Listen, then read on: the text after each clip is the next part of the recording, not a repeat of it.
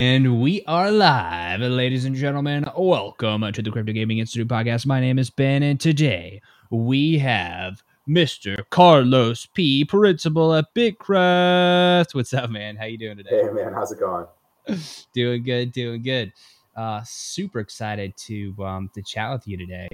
Uh, I know that uh, you have had a really, really cool um, journey, and I'm really excited to dive into that. Um, would love to really dive into your story and, and understand like how you really got to where you are today.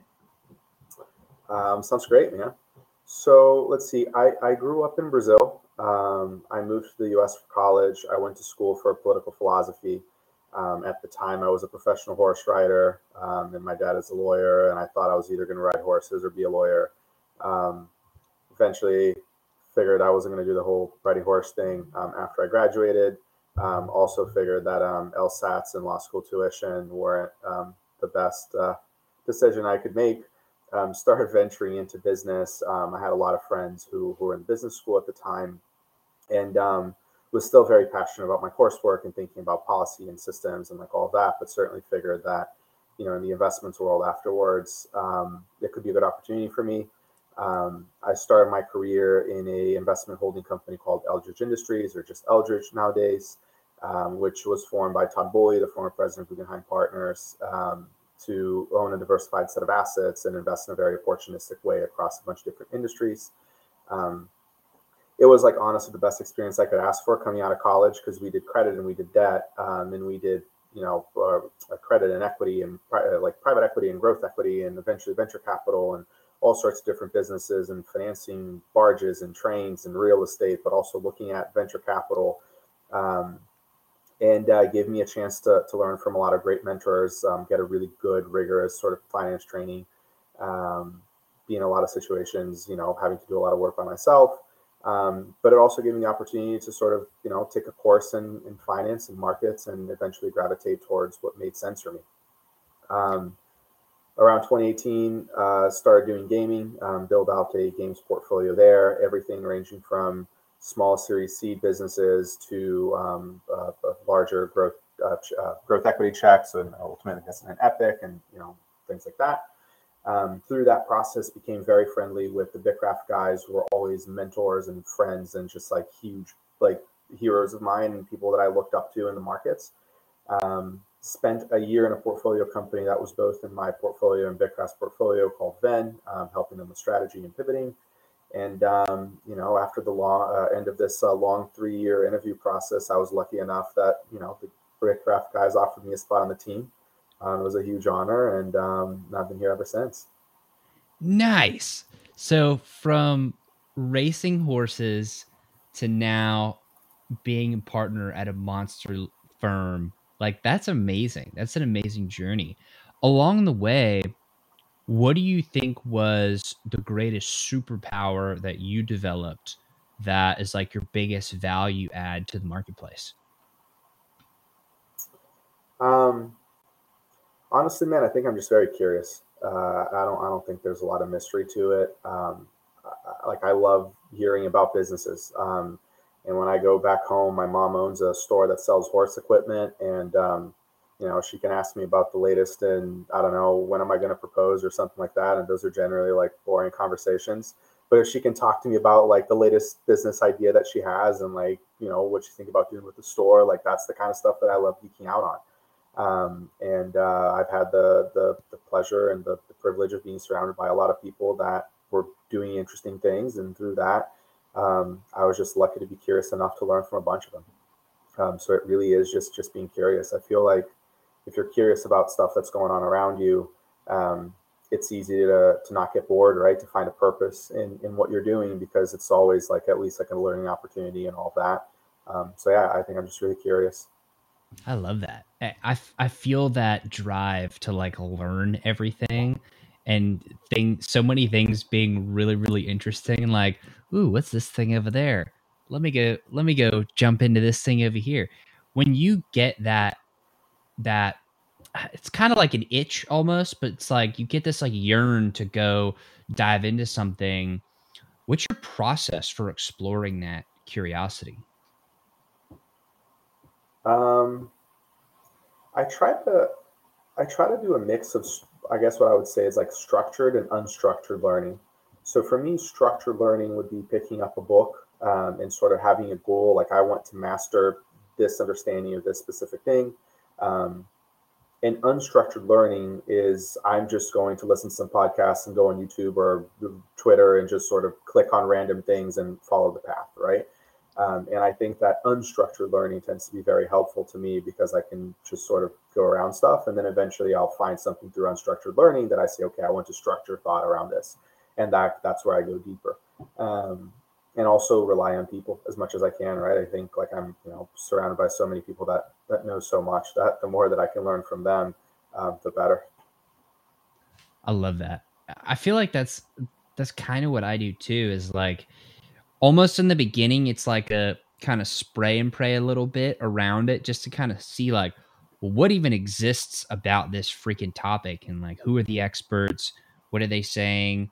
What are the people that are not experts saying? what are the what are the differences there and then how, how do you know though when you're ready to go from unstructured to structured like at what point does it tip because it seems like that almost narrows you down and gets you more focused on like committing to learning something specifically so how do you make that decision and how do you then structure that learning i think part of it is trying to figure out if something is actionable, interesting, and that you can build an edge in, right? Like there are certain things that I probably can't build an edge in in a in a time efficient way. For example, you know, deciding that my structured learning is learning solidity. Like, would I like to learn how to code, and do I feel like I miss a skill by not learning how to do it? Like, yes. Is that the highest ROI in my time right now as an investor? Not really. If I want to switch careers, then then yes, but that's a different sort of thing that I'm not looking to do, right? So I think part of it is trying to find like, am I passionate about this, and will I be in the zone when I'm studying it, right? Like, do I have a positive feedback loop between learning and like that feeling like I've learned something but I don't learn like don't know enough still that revs in a positive way that allows me to keep going. Um, and do I think it's it's sort of like a good yield on my time? Um, you know, and I think like a lot of stuff, um, a, a, lot of the the the ease of dr- um, jumping in the crypto rabbit hole or even the gaming rabbit hole, um, you know, four years ago, um, was a certain feeling that man, like industrials are so so hard. Like i would read about semis or industrials or farmers something like that and it feels like everyone has a phd and they're explaining these things and there's 30 years 50 years of market history and like i don't know how we got here and it's like impossible to form a view. And then you pick up gaming and it's like okay like this thing in a formalized business way has existed for 10 years except video game publishers of course like this exists for 10 years. All right like i can i can absorb 10 years of knowledge right or try to absorb that. And then crypto it's like well, like if you pick up from DeFi summer forward, plus like the technological primitives of the thing, like you can start getting more alpha rich, right? Or like at least feeling like you're on the track to have some alpha, right? And so I think like part of it is just like, you know, is there still is there still edge here, or is is the market super efficient? Is the idea super efficient that you're you know not going to really differentiate yourself by spending time here? I love that. I love that approach. So when you're thinking about and kind of pondering gaming and crypto and that intersection, obviously that's what this whole show is about, really. Um, at least to my knowledge, uh, we'll, we'll see where it actually ends up. but where do you really see the edge now? Like, what have you learned about the crypto gaming space? What have been some of the learnings? Um, and, and, what do you see as kind of like the biggest um, opportunities moving forward? Yeah, I mean, look, I don't I don't know any of this, but I'm comfortable talking to you about some of the ideas that I've been thinking about recently. Um, I think one thing that is becoming more consensus across, you know, a, a, lot of other professionals, and certainly like a consensus here within the investments team, um, is the notion that ultimately for for you know crypto or for, for games to be viable they have to be fundamentally like great games right? And we're starting to hear more like even the the shift in uh, in uh, semantics from play to earn to play and earn um, and like all the variations of and earn that we're seeing but certainly like from to to and right? And like you, when you think like like let's peel a layer back there. Like why are people doing that? Well people are doing that because they want to sort of make it clear that you don't do this thing just to earn, but you can earn, and, and sort of it's part of the shift of the play for fun and trying to make sense of these things as actual games. And so I think for us, there's a lot of edge there um, as a firm because you know where where we really made a mark. I think since the early days is there are very few people that are willing to finance $20 million AAA budgets, develop something that's going to take four years, and we don't need you to, you know, release an NFT one month after we invest in you, right? Like that sort of patient capital with comfort underwriting big gaming visions is, is where we've been differentiated. And I think that being able to underwrite that risk, being able to think critically about games, um, having a long-term commitment to entrepreneurs that we can show that we've done these things for a long time um, gives us a benefit in in both the underwriting and the sourcing stage, right? And like ultimately, um, a lot of venture is is really about the sourcing aspect and like the allocation aspect, right? Which is why you have such high returns persistence in the industry. Um, so I think like that's certainly a place of of, of edge, um, but very much like an institutional edge, right? Like that is something like the reason why I'm at a firm like Bitkraft is because I recognize that it, you know, it's it's it's great to be in a team that has a reputation for being able to do these things, right?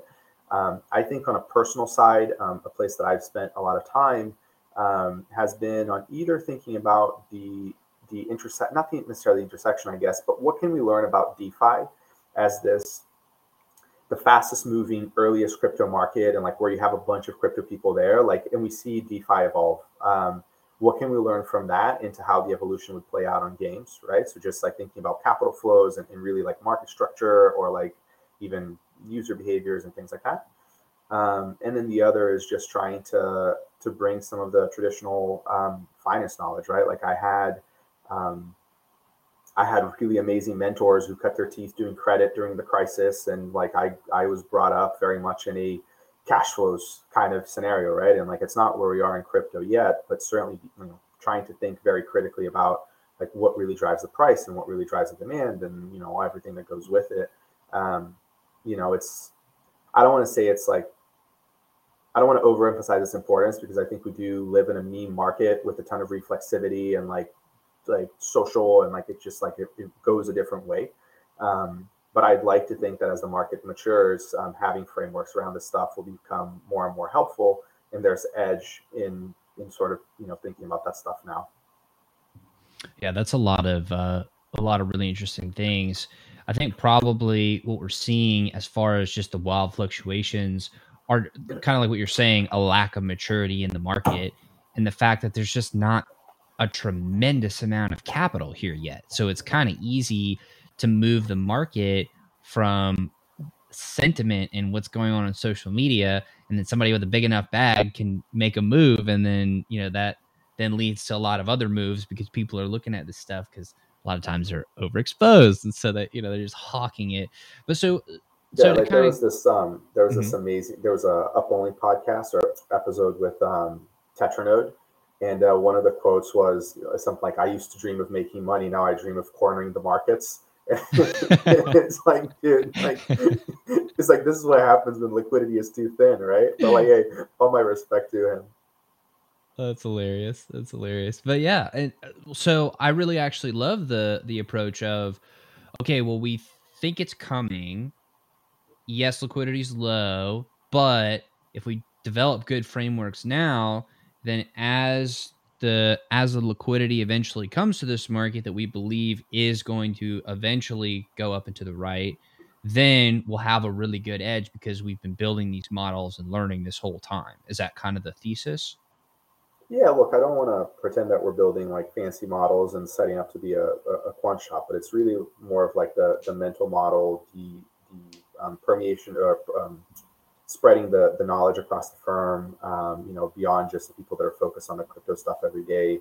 I mean, ultimately, um, there's compound interest on knowledge too, right? And if we can be thinking about this stuff and analyzing things through a framework and trying to hold ourselves to a standard that, frankly, is impossible to meet on most opportunities because it's just not mature enough for you to sort of look at them that way.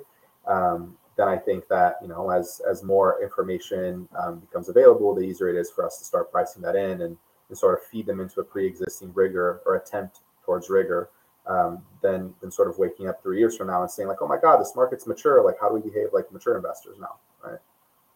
Oh, that's fascinating. So, can you kind of break down? Obviously, uh, some of it's probably kind of like a trade secret. I'm not, you know, not asking uh, to go too deep to get you in trouble at all, but just from like a how to think about it.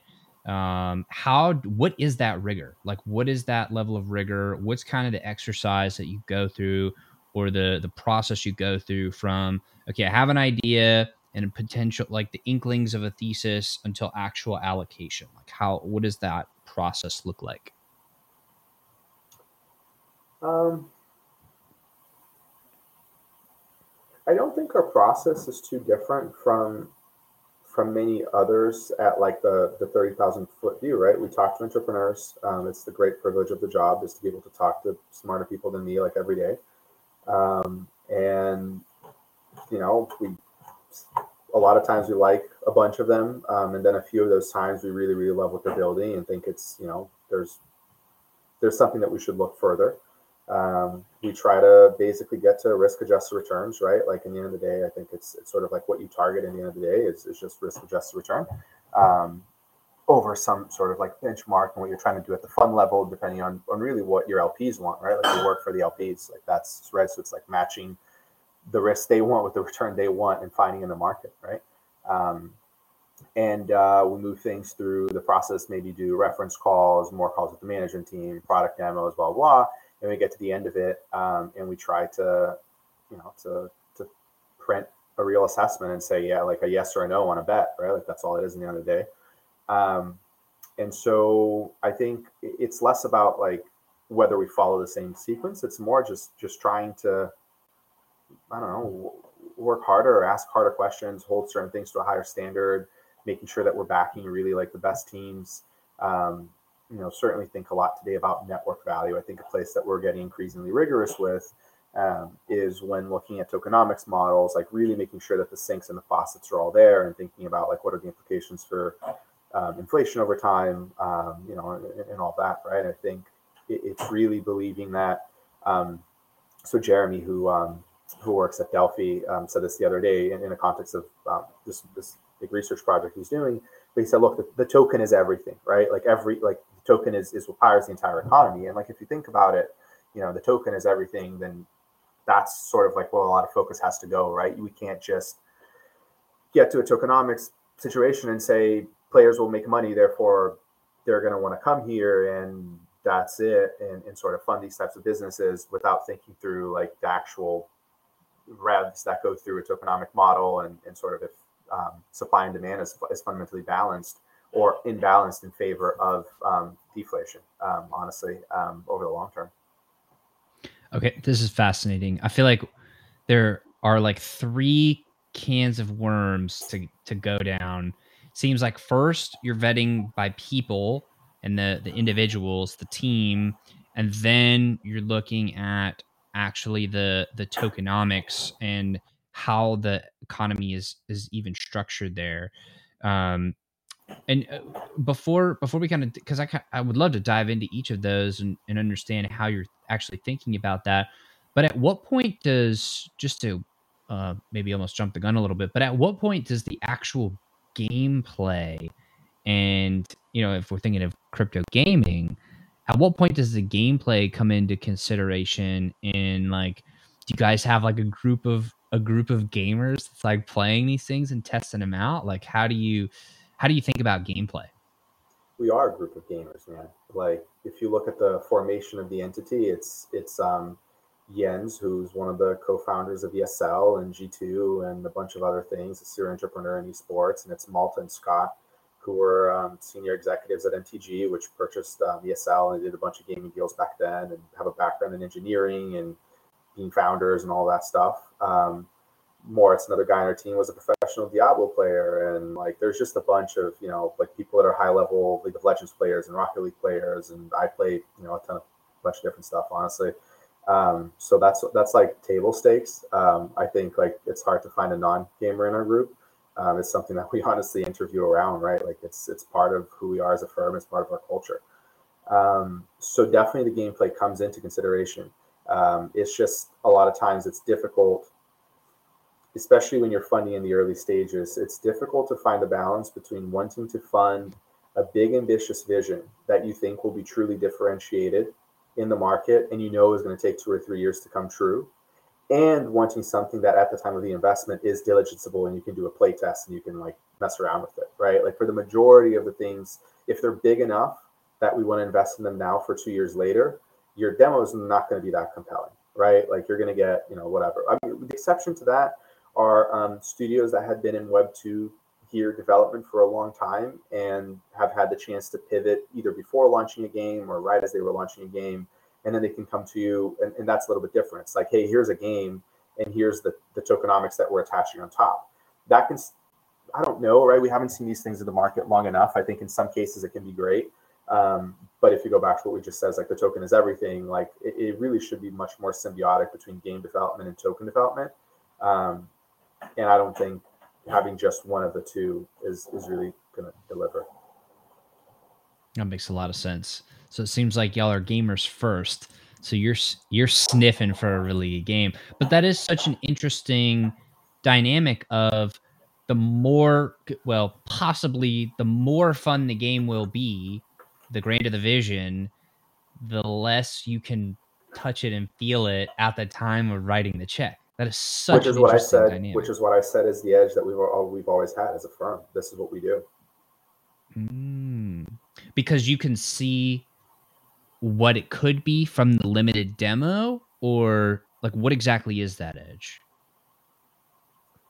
it almost sounds too prophetic to say like you can see what it's going to be from the limited demo, but I mean, it's a bunch of people who've been in the gaming industry for a very long time, um, who honestly know how to find good teams that know the things all right like people who are very deep in the game and have done it before and people who can run really sound references on um, and talk to them deeply about design and know that at least they've considered the questions um, versus sort of not even thinking because like we know people won't have the answers all the time right? But at least like people know what they should be worried about and all that.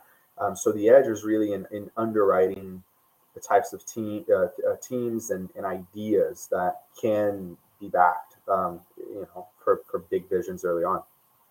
That makes a lot of sense. So I kind of want to jump back to team. It seems like that's almost the first. Well, is that the first litmus test, or what comes first? Definitely team. Team. Okay, so then what are you looking for in a team that gives you both green and red flags? Um, experience and passion, knowing that you can sometimes have a lot of experience and no passion, and that's probably the wrong bet, just given the entrepreneurial journey requires passion to push through. Um, and you can have passion and no experience or limited experience in the case of very young teams, and those won't make sense all the time, but oftentimes they can't, right? Like, I don't think we want to position ourselves as a firm that only backs people who are multiple time founders, right? Like we're here to back innovation and, and, and amazing products. And more often than not, the concepts that are backable are going to come from people who have both passion and experience, but we're, we're always trying to find, you know, great people just to bet on, right? Um, so I think like that's a lot of it. Um, having a really clear vision of the product and the consumer and, and sort of having a, a really good hypothesis of where they're going and why and look again. Uh, so many of amazing companies um, that that exist today are sort of post pivot, right? Like most of these things have had to pivot, um, but ultimately, there's a difference between pivoting because you sort of set off in a I don't know journey without a destination and you didn't really know, and you don't sort of you know eventually one year later you're like ah I haven't made any money and I don't know why, and like those are pretty hard versus people who start with a very clear thesis and that didn't work, but you know exactly what didn't work and you can go to the next one. And so it's really like a clarity of vision and a clarity of execution. Because um, ultimately, one of the guys here, Seb, um, says it all the time. Like ideas over the medium term, for like medium term, like six months, like ideas are commodified, or like execution isn't, right? Like over time, every idea, unless you have like a really good trade secret on like tech or something like that, like ideas are cheap um, it's really the ability to execute that sets people apart. And so I think everything ultimately comes to that, right? Like, do we like the idea? Sure. But then you're mostly underwriting execution. And how do you? That was literally the next question I was going to ask. How do you underwrite that execution? Is that where the experience part comes in, or are you just kind of taking your the best, most educated guess that like, okay, most likely this person is going to execute at the at the level that they're talking about. Um, and and for somebody that's new, how can they come in? I mean, they may be the next greatest executor of all time, but with no history. So like, how do you how do you kind of parse through all the data and think about that? Yeah, I mean, experience, um, references. Uh, honestly, a lot of it comes through conversation when you're understanding, right? Like, how do you think about this, and asking hard questions and getting answers and all that stuff, right? Um, it's it's way more art than science. Um, you know, I think when there's numbers, right? When so think about like what made a lot of entrepreneurs in the mobile games boom um, get funded is because because all of a sudden developing a game, um, the cost drops significantly, whether it's because of um, things like Unity and, and, sort of AWS and whatnot, but like fundamentally making simple games on mobile um, that didn't cost much for you to bootstrap. And then all of a sudden teams could come and they could say, look, I have this this prototype and my D1, my day one retention is 50% and my day seven retention is 20%. And you could be like, oh, like cool, like I'll invest behind that. And it seems like you guys developed a really strong day one loop and you know, let's go from there. Um, so, so data certainly helped in that case, and it, it always helps where there is data. And frankly, a lot of times teams that don't have the experience have to pitch things that are that are cheaper to test and that spit off data sooner, right? So that you can touch it and feel it more.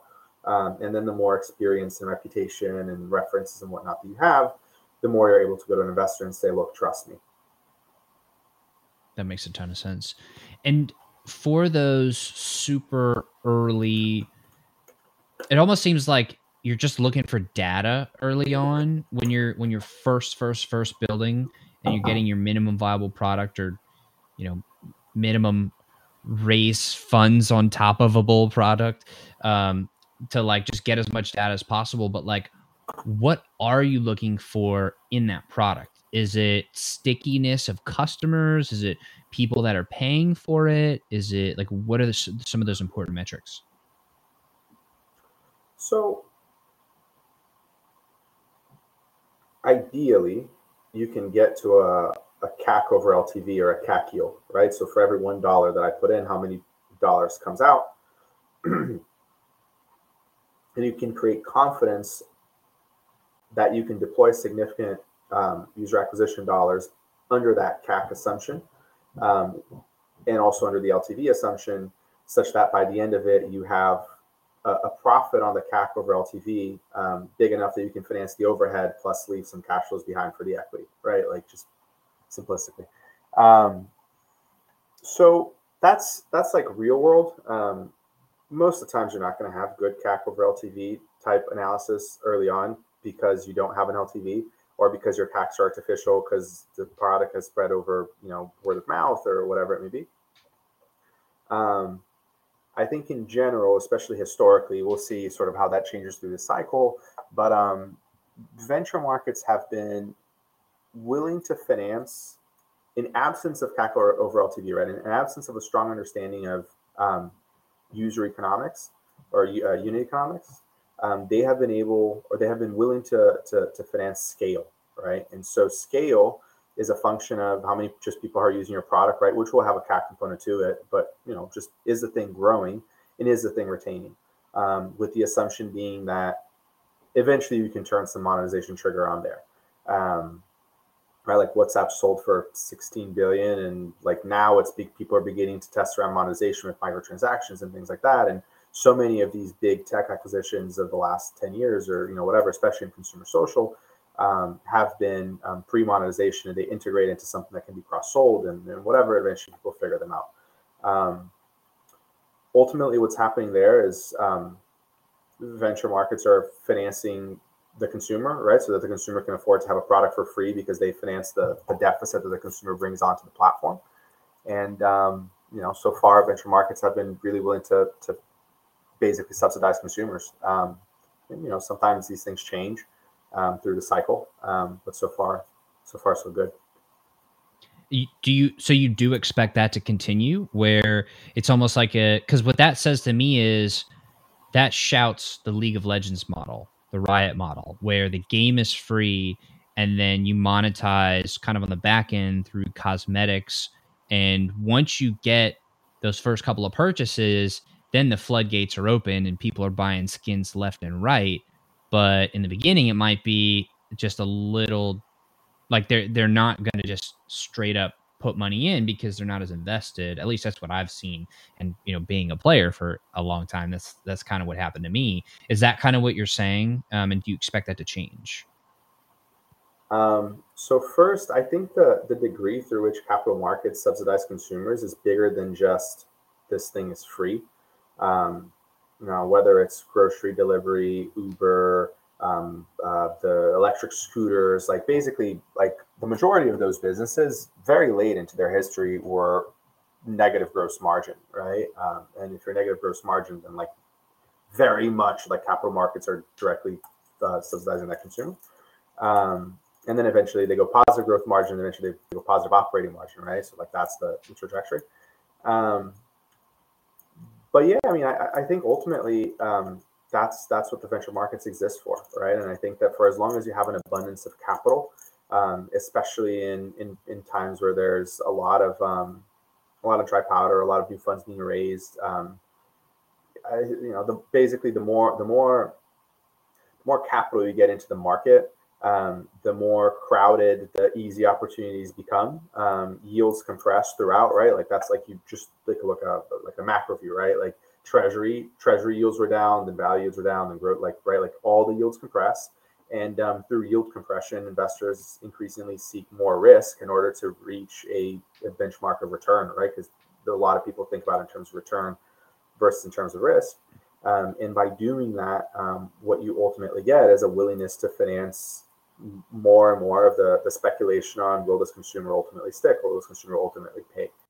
Um, and then in times of macro contraction um, then the same way that you have a flight towards cash flow paying companies and, and sort of you know value stocks just the growth stocks and you know sort of the, like those changes go right like credit markets equity markets whatever markets and then also um, into into venture markets where people are always going to finance these types of businesses because that's the purpose of the, the, the industry as a whole is to finance those early stages where, where it is unprofitable to service that consumer um, but but people will finance it for less time, right? Like people will want profitability at the Series A instead of the Series D, um, and sort of like the, the pendulum swings.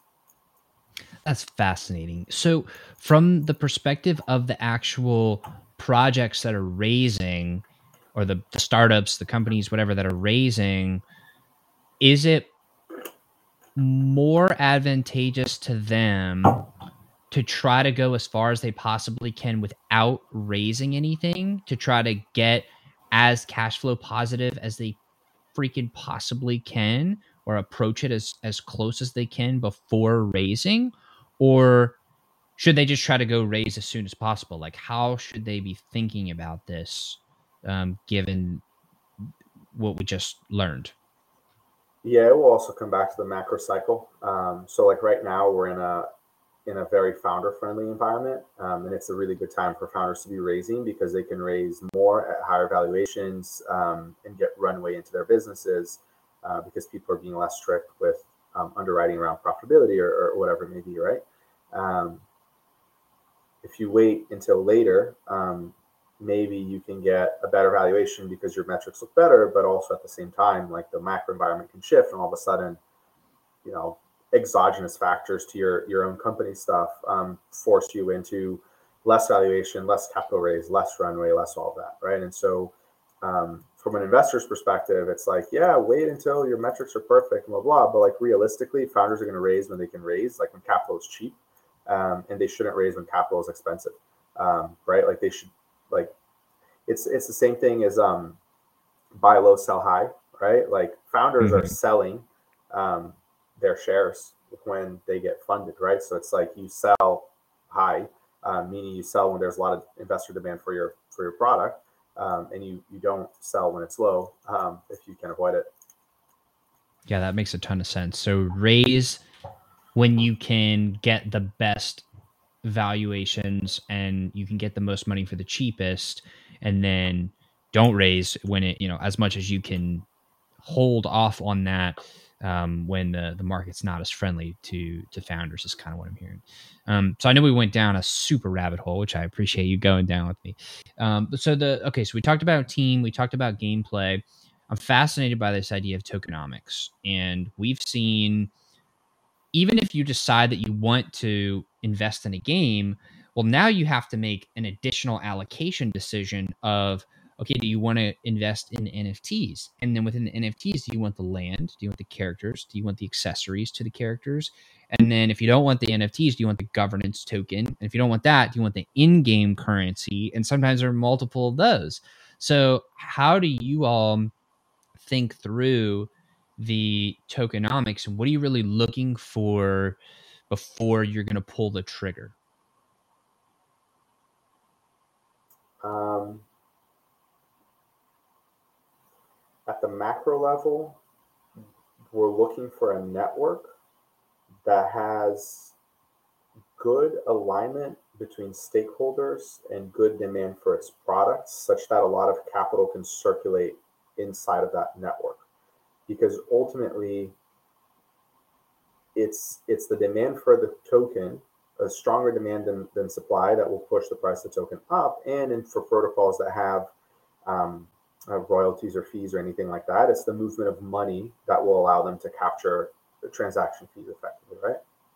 Um, so, so it's really about network strength and thinking about like, is this is this a world that people want to spend time on? Is this a, a, a system that will move money? Um, so, I think like that's that's honestly like a lot on on the token side. I, the, the, the NFTs and, and, sort of everything that comes with it. Um, maybe a bit controversial, but I think like early on as a as a as a developer and the tokens to some extent too, but like when, when you're selling NFTs, land, whatever they are, I think of them as um, a debt that you're taking against your community. The tokens are that way too, right? But um, I'm promising that I'm going to develop a digital world where your like where your thing will actually come to your land will actually come to existence, right? Or your armor, right? I'm promising that um, if you buy this now, I'll actually deliver the the, the, the digital thing to you later. Um, and and you're raising money from your community, and ultimately, like if you can't deliver on those things, then um, then you're going to lose your community. If you lose your community, you lose everything, right? Like that's that's the whole. The community is everything, um, and you know of, of Web three. And so, I think ultimately it becomes about um, are the things that the the the, the games that the publishers, the studios are selling to the consumers, are they valuable to the consumer? Do they have high utility in the game? Can they actually be delivered and sustained and etc. Um, and will consumers enjoy owning them? Right? Like we certainly don't want to invest in things where you're just going to stuff your consumer with a bunch of stuff they don't want to use, and then you know a year down the line the game comes out and it's like why did I buy all this garbage? And then it's like you know not great, right? You broke your bond to your community. Um, so I don't know. I, I think that's probably how I describe it. Yeah, that makes a lot of sense. For the for the tokenomics that have been the most sustainable that you've seen, and I think about this so, so, so much because there are so few games who have actually made their tokenomics sustainable, where they're not, they don't just become farms where people will play, they will get the token, and then they will dump as quickly as humanly freaking possible to cash out, right? How, how have you seen the most successful of these models do this in a way that is actually sustainable over the long term?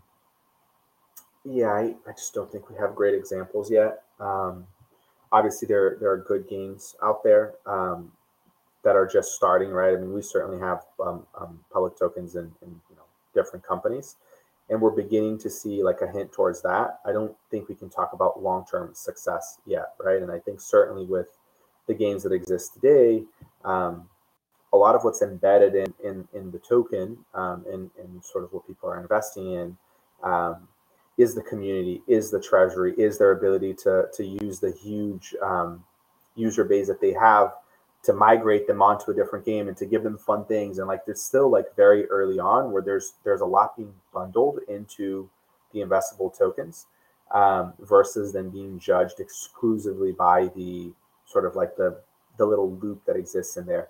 Um, and I think that the games that exist now, the majority of them, I mean, we're certainly seeing more and more things that release. I think like Q1, Q2, especially like this year is going to be really big for all this stuff. Um, but for a lot of the games, um, they're still in that in that V1.0 state where they figured out the farming loop, and now it's on to them to deliver the the fun stuff, and whether it's like the NFTs and the minting and sort of just like more stuff, right? Um, so it doesn't make sense to sort of judge anything that exists now as good or bad because they're all prototypes that are at the, at the bleeding edge of, of creating the industry, right? Like you go think about, like you can talk about whatever you want about like the price of SLP and blah, blah, blah. But like, look, at the end of the day, like Axie has defined a category. They've catalyzed a community. They're a reference name um, that everyone wants to partner with. And, um, you know, you're, you're sort of betting on, on something else there, not just on like the short P to E loop of, um, of, of, of like breeding, right? Um, right. And so, yeah, I, I think I, I, I, think there's nothing perfect out there that I can point to and say they've arrived. Um, but I also think it would be unfair of us to demand that that exists in the market today, um, seeing you know where we were a year ago. You know, that makes a ton of sense. So it seems like this is still kind of a we're totally in the wild wild west. We're totally still experimenting we're not exactly sure who the long term winners are going to be because there hasn't been enough time that's elapsed to even declare this to be long term by any means. But we do see some games totally cleaning up as far as user bases and traction in the marketplace. And so we maybe we can uh, we can kind of park this one um, and then uh, you know maybe in a year or two we come back and and we we see what uh, what the developments have been. Um, okay, cool. So uh, one other thing I want to I want to um, kind of touch on here, and then I really want to understand more about your long term vision of where this whole thing is going. But I want to touch quickly on inflation and macro cycles, and specifically the US dollar, right? Because I think that is going to be tremendously impactful to this whole market because well, it's obvious. So, how are how are you thinking about all of these things, inflation, the US dollar, macro cycles, and how that's going to impact First of all, how how do you think about it? How are you thinking about how to play it? And then how's that going to affect crypto gaming? man, that is so hard not being a macro trader, right? Like most of my information is from reading and listening to podcasts.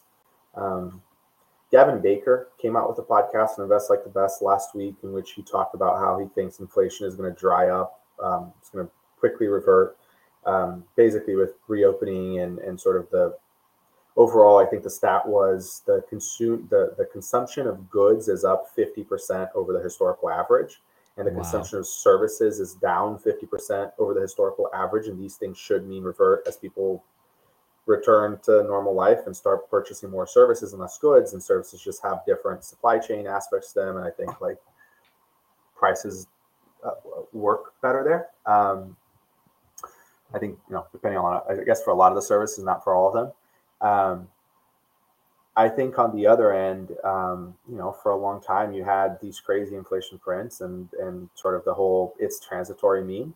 Um, that you know, I think it's um now you're starting to see rate hikes and more hawkish posture and, and sort of growth stocks correcting and, and sort of everything getting discounted different rate. Um, but you have this um, unusual feature that the usually the government has hike rates when inflation was closer to historical, you know, uh, uh means of two percent the economy was overheated, asset prices were inflating, and they said, look, let's hike by 50 bips or, or whatever it is, and, and sort of um, hiking not against a strong backdrop of inflation. And now, it, at least for the market cycles that I've studied, right, like most of these have happened like before I was alive, right? So it's like it's, it's hard onto itself, just like trying to learn about stuff like when I was like literally a baby or before I was born. Um, but yeah, it, I don't I don't think it's it's happened recently where um, where we were seeing like inflation this high and, and sort of hiking rates into it and trying to manage something that is like that much above historical um, means and a huge shift of like the reopening plays and sort of a bunch of dry powder in the VC um, and growth spaces pushing growth valuations up and um, the implication that that has to the IPO market, right? Like there's just a lot of stuff that's happening that it, it, makes it impossible for me to like look you in the eye and say like, oh yeah, I think inflation can happen, whatever. Um, it, it seems like it's really, really high and it seems like it's something that should get addressed like that, like there's pressure on the government to address it. Um, but at the same time, um, it, it, can be very costly to address it. And um, a lot of times markets and special interests dictate political cycles and sort of you know what people are willing to the, the, the pill people are willing to swallow, uh, swallow versus pass it on right? Um, and so i think it's hard. It's hard to, to know. So when you're thinking about though as like an organization when you take home bacon uh obviously meaning you know when you take profits and and you then have to take profits in some sort of currency is there is there even a discussion of not taking that in US dollars and almost looking towards another reserve currency to protect against this um, this idea of potentially a drop of buying power from the US dollar? Or is it just business as usual and it's just something we have to uh, bake into our models when making decisions I think that to the extent that your cost basis is, especially in token companies, right, and, and Web3 companies, if you have a cost basis that is heavy with employees who are fine making money in tokens, that gives you the ability to sort of function with this alternative currency, right? Um, but your ability to, to sort of do that type of stuff is, is ultimately limited by people's dollar needs or whatever currency needs. And, um, you know, they're their need to get paid in, in sort of currency, right? And you can give them the token, but they'll immediately swap to, to USD, right, or to whatever it is. Um, so it doesn't it doesn't seem to me that except for people who who are, who already have a good amount of success, who who are either doing really well trading or who have been paid well historically or are being paid really well in crypto right now, that they can afford to not be taking significant um, portions of their income in USD, right? Like if today I receive an offer, it's like, hey, we're going to start paying in Bitcoin from now forward, like that's fine, but I'm going to sell Bitcoin every month because I need dollars, right? Like I think like most people aren't there yet. Um, and so and so the question then becomes like, you know, other currency. Um, I think that the, the, the backdrop of inflation is is around the world. Um, you know, the, the primary cause of inflation has been um, stimulus around economies with um, with COVID, right? And I mean, inflation is seven percent here, and it's nine percent in Brazil, and it's sort of like high in most places. And so I don't think you have other fiat to go to. Um, and I think that the only people who really believe in the inflation as a, a, Bitcoin as an inflation hedge are people who are like really like really hardcore. Like I don't like I'm pretty core to the crypto thesis, right? Like I, I spend my whole time here, and I'm not convinced that it's a short-term inflation hedge. Um, and all of my crypto exposure is there because I can put my discretionary income towards believing, sort of betting on this like huge transition, right? And so all this to say, like I don't think that people are getting to the end of the day and making a lot of decisions based on inflation when it comes to what they're doing on their side. I think they're they're making the decisions based on discretionary income and belief in the long-term trends of the space. Yeah, I think that's a really smart approach to it. Like don't don't bet the farm quite yet, but pay attention and and don't uh don't sleep on the ability to have enough socked away or buried out in the backyard or wherever you you know wherever you store your acorns for winter to then be able to start um, taking other precautions as far as keeping some of your discretionary um, income in coins and starting to think about that. So it seems like get your get your house right first to where you have enough cash to survive, and then from there start thinking about other ways to um, you know to maybe not be as exposed to cash or or uh, or the U.S. dollar might be might be a kind of rational way to to think about it. Yeah, for sure. Um, I just don't know how many people are, are going to make these like macro calls on inflation. I like to me, I think that there's a, a way more compelling um, medium term gateway or, or sort of um, horizon of wanting to accumulate digital currencies. Um, that's around a thesis of um, synthetic realities, which is what um, we're big believers here at Bitkraft, which is you know the convergence of the, the physical and digital world, and people spending more, more of their time digitally. Um, you know, I certainly wonder um, if for a lot of digital experiences that I will want to experience in the future, um, how likely they are to be paid for um, in ETH or some other cryptocurrency, um, and and that it's an interesting way to sort of it's almost like when, when parents make like a college investment fund, right? And it grows over time. And then when the kid's 18, like there's more money there. It's almost like a little little college fund for when we all go to, you know, spend more, more, more time in the metaverse than than here, right? Um, and thinking about sort of positioning for for digital lives and positioning for um, frankly, depending on on what time scale, um, what can be like a, a, a, change in the nature of like governments and geographies and travel, right? Like it's hard in the U.S. because of global taxation, right? But I certainly, you know, if you're in a place that doesn't have global taxation, um, you're thinking about like you're going to live in all these other countries, and maybe you want money that's like super portable and sort of, you know, have a long-term thesis. When you realize gains all the way up ahead, you're right. Like there's all sorts of you know, considerations around taxes and making a little piggy bank for for when we all upload um, into the matrix. Okay, that's really fascinating. Yeah, I appreciate you sharing that uh, that idea. So, um, I, dude, I have so many more questions. I feel like we could we could talk forever, but I know we are we're coming close uh, up to time. So, let's actually dive into that vision of the metaverse and really how. Oh, and by the way, maybe we could just get it on the table of like what your definition is of the metaverse. I feel pretty strongly about one um, just for my own, you know, trying to understand the world and, you know, organizing with a little bit of structure in my brain and to understand the chaos. But I'd love to understand your version of what the metaverse actually means, what it is, the definition, and then where you see us going, um, you know, in the future of, of this really grand, really fun experiment um, and, and uh, the convergence of crypto and gaming and like some benchmarks along the way. Yeah, I, I wish I had saved up some Matt Ball quote because obviously, you know, he's the emperor of the metaverse and the best person to define it. Um, I I think it's just, you know, we have our, our physical universe and it's an abstracted version of the physical universe where we're all interacting with each other and with that reality or that um, derivative of reality in a digital way right? Like I think that your your boring experience of I don't know maybe attending a performance review in a 3D representation of yourself in the metaverse, like that is the metaverse, and so is a rave, and so is playing Call of Duty, and it's this this next layer of reality that frankly already exists. Um, we just don't think of it this way yet because it's not interconnected and because we're sort of simultaneously not only switching in and out of it right on our phones and things like that but also going from this app to this app to this thing to that thing and it doesn't provide us a coherent vision and so i think it's like the linking of that vision or the acceptance of that um, layer of reality as um, as something that's pari passu basically um, with the physical reality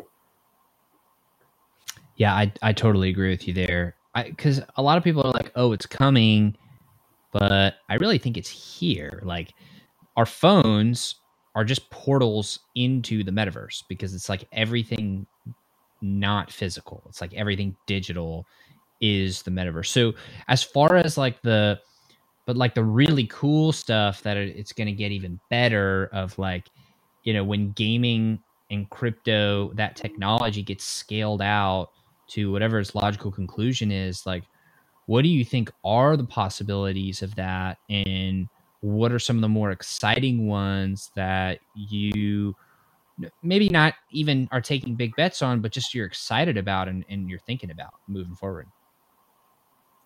So I think that as we increasingly live digital lives, um, first there's a massive efficiency gain from infrastructure and just like the benefits of technology, and also forward looking, like whether it's AI or whatever it is.